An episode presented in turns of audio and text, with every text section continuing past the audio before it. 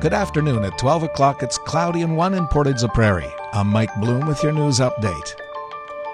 Third Crossing Manor Personal Care Home in Gladstone has experienced an outbreak that was reported on November 8th, and it has more than doubled since then.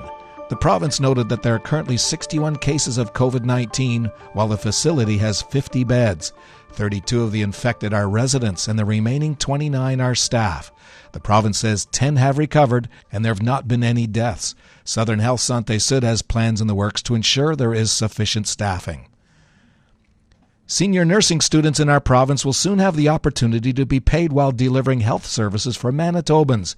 Health Minister Audrey Gordon made the announcement Monday afternoon. This role, undergraduate nurse employee, will provide third and fourth year nursing students with the opportunity to be paid to work and continue to learn in their chosen profession.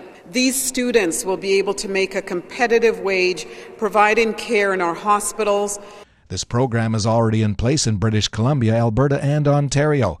To apply, nursing students must have a minimum of 450 hours of clinical practice. If you see news happening, share it with us instantly. Download the Portage Live app to your smartphone today. And in sports, Gladstone's own Cameron Trimble is enjoying his first full season at the junior level.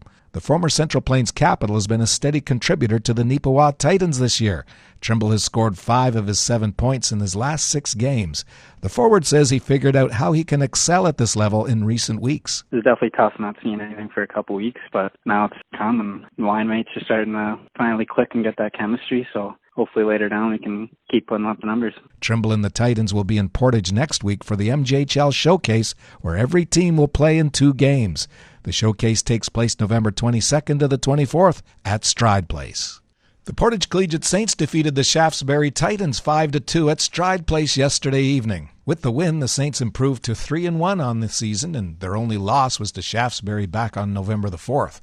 Charlie Holmes had two goals and an assist, while Carly Vince had a goal and two assists. Abby Reichert stopped 22 of the 24 shots she faced, and the Saints will play their next game this Friday in Winnipeg when they play the Garden City Fighting Gophers. Today, cloudy with 60% chance of showers, becoming a mix of sun and cloud this afternoon. Wind southeast, gusting as high as 60 with a high of 5. Tonight, a few clouds, increasing cloudiness after midnight, then light snow. Blowing snow at times overnight with wind west gusting as high as 50 and then increasing as high as 60 overnight, low of minus 2, wind chill minus 10 overnight. The morning will have periods of light snow and blowing snow at times. Wind will be west as high as 60, with temperature falling to minus 5 in the afternoon. Wind chill near minus 13. Tomorrow night, cloudy periods and a low of minus 9. Thursday is sunny with a high of minus 6, and Friday a mix of sun and cloud, high of minus 3. Around the region, Brandon is mostly cloudy and 2. Winnipeg is cloudy and 1. And here in Portage, it's cloudy. Wind is south southeast, gusting upward to 48.